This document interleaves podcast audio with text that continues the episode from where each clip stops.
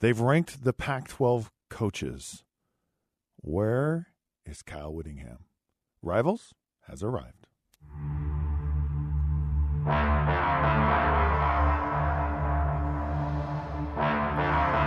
right, welcome to another episode of Rivals. Scott Mitchell, Jason Buck.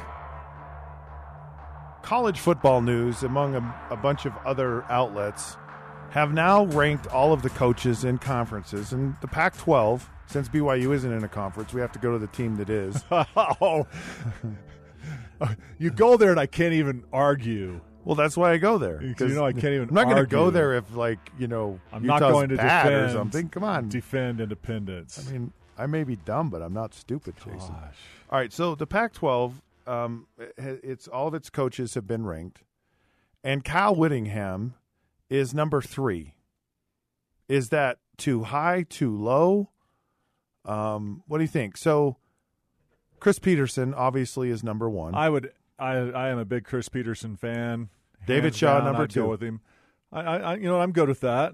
And you know what? I'd penalize Kyle. Honestly, you'll probably appreciate this because obviously I'm really good friends with the Whittinghams. But uh, you know what? He probably deserves to be there at three because of his offensive output.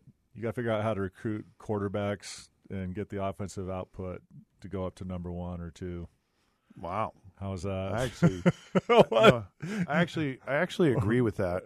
I, I think it's You know what I'm saying? He To just, me, it's to get- to fascinating, get over yeah. the edge. He's a great coach in every other way, but his offensive output's never you you get been there. you get so he's the longest tenured coach in the Pac-12. yeah, he does a lot of things great. I mean, there's the, you know the program just continues to get better and better.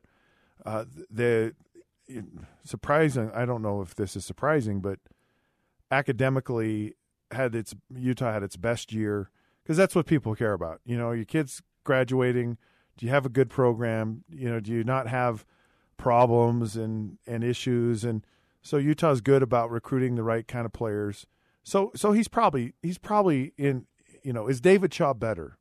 I guess, or is Chris Petersen better, or or is this too Yeah. high? I mean, are there other coaches in the in the Pac-12 that that are you know that really deserve to be ahead of Kyle Whittingham? Can you think of any that are? oh, besides besides Shaw and uh, Petersen, Yeah. I, I absolutely put Petersen above him, Sure, and yeah, then you know Shaw, absolutely. okay, um, hard to win at Stanford. hard hard and, to win they've, Stanford, They've been they've been a they've been a national conversation for some time. right. They, which, they've been a pretty good program. which you got to be for Stanford academically. You got to be like, okay, we're happy with Yeah. this, right? They maintain that type of competition, and you know what? You watch the kind of players he brings in and what how he wins, and you know it's just something that BYU could really learn a lesson from. But uh, um, I yeah, Mike Leach would be up in the hunt to me. I don't know what the heck Cristobal's doing at number four for Oregon. Yeah, I mean he hadn't done anything yet. I mean he's he's he's done, he's had some highly regarded recruits seem to have turned a corner at Oregon, but certainly they haven't superseded Washington at this point. No, no, and look how, how much harder it is to win in Pullman, Washington. You know, you go up to Washington State, and what Leach has done there, I think he's accomplished a lot. But what about a guy like like Chip Kelly who was at Oregon and had tremendous success at Oregon and and now he's at UCLA is is it is it because you're in a bad pro are you all of a sudden now not a great coach? I mean Chip Kelly has had far more success coaching in college than Mario Cristobal. Oh, I'd absolutely have him ahead of Mario Cristobal. I mean, he's absolutely now Chip Kelly's. You know, you got to knock him off a couple of notches, probably. You know, for his. You know, he's gone to the NFL and failed, and then come back. He's got to rebuild. When he rebuilds, you know, improves it again, he'll move right back up. I think Herm Edwards ought to be in the conversation. I think I think he'll he'll do well before it's all over at Arizona Yeah. State and I, I like a lot of things he's doing there. Yeah, A lot of a lot of innovative there's some good things. some right, great things, last yeah. year.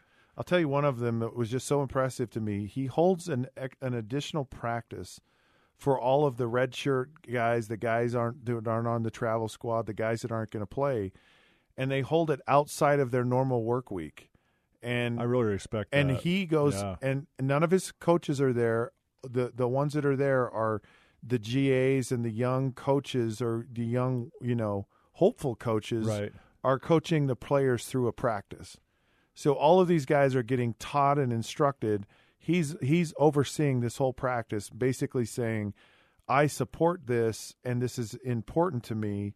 And so he they, they get tremendous development work with these younger players and these younger coaches. And and I when I read about it a year ago, I was like, man, that's a brilliant move. That's someone like who it. really is committed to developing his players, his coaches, his program, the whole culture of everything. You know, LaVell did something similar to that, honestly, that with our JV back in the day, because they had to play the local junior colleges Right. at BYU and even Air Force JV.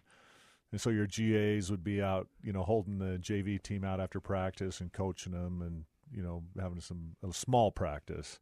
Similar, but I, I really like, I really agree with that. Herm Edwards is a, you know, great guy. I mean, He- I mean, other you know, other than that, I mean, six. yeah, you know, it'll be interesting to see what happens with Clay Helton this year, but uh, because it's just it's just been so dis, I mean, so dysfunctional to me at USC.